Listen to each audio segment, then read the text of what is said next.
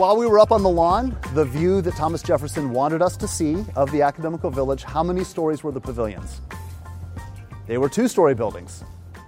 How many stories are the pavilions? Turns out there are three, right? Um, so Jefferson is um, a bit of a genius designer. He is, have, having learned at Monticello, he uses topography in brilliant ways. So he has terraced the ridge and he has built buildings on both sides of that ridge, which allow you to con- visually consume the academical village from one particular vantage point, and all you see are elevations that are primarily associated with white people. Right? Which means that these three story buildings, the spaces that are explicitly associated with African Americans, are out of view right?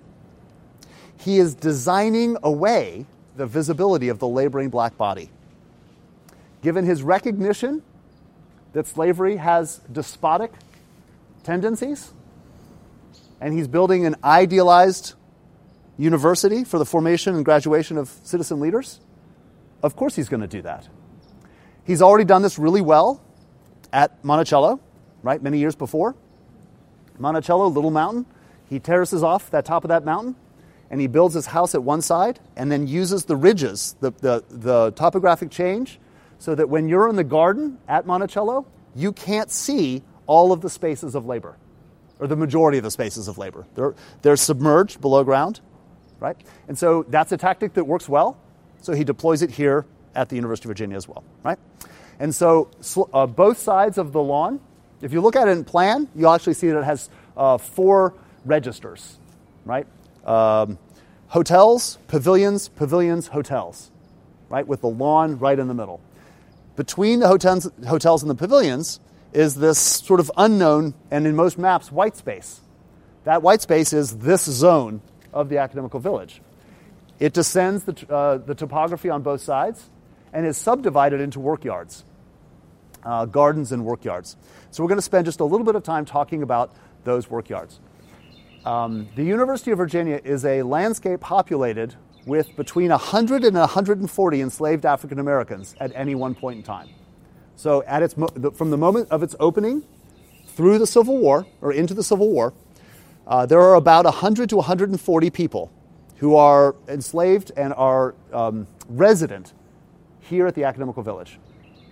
If we haven't told the story of Sam the Carpenter and his contributions to the design and construction of the academical village. We also haven't told the story of those who uh, lived and died and labored here to support and sustain the operation of the academical village. What, what does that look like, right? It's important for us to recognize that each one of these pavilions is actually a small antebellum plantation. The pavilion was associated with a work yard and a work garden, and then there was a parcel, about a 10 acre parcel, just outside of uh, off grounds that was used either as fields or pastures assigned to each of the pavilions, right? And so, as we come to recognize that, a landscape of labor kind of quickly comes into view. So, if we take a look at Pavilion 4, which is behind me, Pavilion 4, of course, like all the pavilions, is a three story pavilion. Uh, we know that the very first occupant of this pavilion is George Blaettermann, who's a languages professor here at the University of Virginia. And upon his arrival, or soon after his arrival, he actually purchases uh, Lucy Cottrell. Lucy Cottrell is born at Monticello. She is part of the um, uh, one of the families uh, that is enslaved by uh, Thomas Jefferson at uh, at Monticello. But at the moment of the death, one of the things we know about Thomas Jefferson, of course, he dies terribly in debt, uh, and his sons-in-law primarily have to resolve, liquidate the estate. One of the best ways to do that, of course, is to sell off assets. Uh, and so many of the slave families are sold as a result of the resolution of Thomas Jefferson's estate. So Lucy Cottrell and her two sons, her uh, probably uh, pre-adolescent sons at this point, and her ailing mother are sold as a family unit. There's some complicated exchanges, but they end up being purchased uh, by George Blaettermann. So when we look at this cellar space, we have to think about that as Lucy Cottrell's accommodations. So the two windows there um, are her private chamber. The unit on the far left uh, is the light that goes into her cook kitchen, right? And so there's so that's her cook kitchen, and that's those are her accommodations.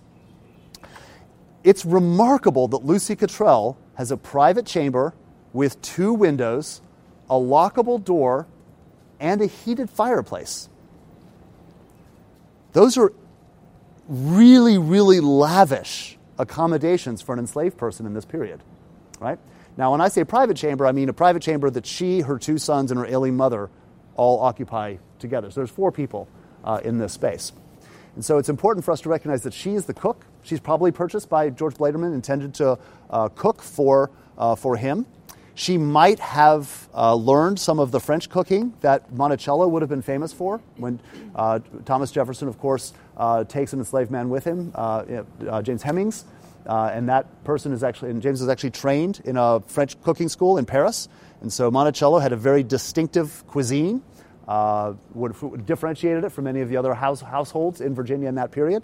It's possible, we don't know, but it's possible that Lucy Cottrell has learned some of those, um, uh, some of those uh, cooking practices. And so she's a fairly valuable person at the time of her purchase.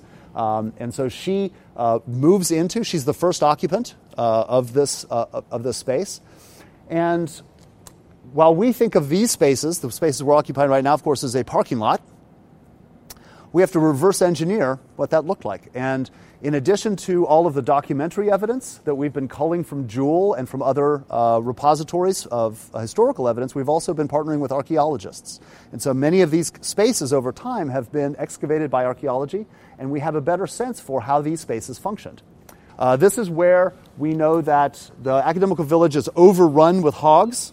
And so there are hogs that are just, which is just true of, I mean, Virginia is overrun with hogs in the early 19th century. They're just everywhere, which is why we get pork barbecue, right? I mean, so there's, there's a history there also to our foodways. Uh, so they are going to be slaughtering, uh, slaughtering hogs and preparing hogs for salting and curing in these spaces. They're going to be plucking chickens. They're going to be butchering chickens. There's going to be kitchen gardens. All of those kinds of things that we associate with an antebellum plantation, they're happening right behind us, right? All of that work is happening here. When we experience the gardens today, the gardens behind the pavilions, they're absolutely beautiful azalea lit uh, spaces. Those were all repurposed in the, in the very late 1940s and early 1950s. None of those would have been the beautified spaces that we, that we experience today, right? One of the great things that we've come to realize is that these doors that are behind us, these black doors, these were entirely unprogrammed by Jefferson. The reason those spaces exist is because they bump up the, the student rooms so that the student rooms are on uh, level with the lawn. Like that's their only function. And so these spaces really were just raised foundations, never intended by Jefferson to function in any way. Which means as soon as the University of Virginia opens, they're, they're game. They're free game, right? So these spaces become colonized by occupants in a lot of different ways. We know that the uh, student residents of rooms 10 and 12, which are right over here, write to the Board of Visitors early on, uh, or actually to the um, Proctor early on complaining about the fact that Professor B's boys awaken us early in the morning with the clanging of the milk pans and the mooing of the cow that is stabled in the yard and cellar spaces of our rooms. So we know that the cow is being stabled in one of those two uh, spaces. So when we did our uh, investigation of those, the one that has B2, the one adjacent to the building, we actually found that there was a door that was opened between that little chamber and Lucy Cottrell's kitchen. Right? It was built uh, uh, with just a solid wall between, the foundation wall of the building. But soon after uh, the place became occupied, a door was opened, and then it was rebricked in the years after the Civil War. And as soon as we looked at that spatially, she's having to go back through her chamber, out a door, into the workyard, through some kind of gate, not that gate, but through some kind of gate into this workyard. Right? She's like, this is dumb. Why am I doing this big circuit? Because it's right there, right? I need to get to that space right there. Can't we just open a, a, a wall here? Now, of course, I'm just I'm projecting. Uh, we, we don't have evidence of that, but it makes it makes perfect sense. Why? So why would she want to save time? Why would she want to save time? Because she's having to prepare three meals a day for the white family that occupies the pavilion, and she's also a mom right? She's a mom raising two adolescent boys. Of course, she wants to save an extra half hour a day because that's an extra precious half hour that she gets to spend with her boys. And so when we think about Lucy Cottrell, yes, she's an enslaved woman. Yes, she's a cook. She's probably a very valuable cook. But she's also a mom. And like Sam the carpenter, she's doing her very best to raise two boys who she knows will also move directly into and are already enlisted in the machinery of slavery. How do you love boys, raise them up, train them, and then dispatch them into a landscape of brutality and violence? And that's her, that's her everyday life.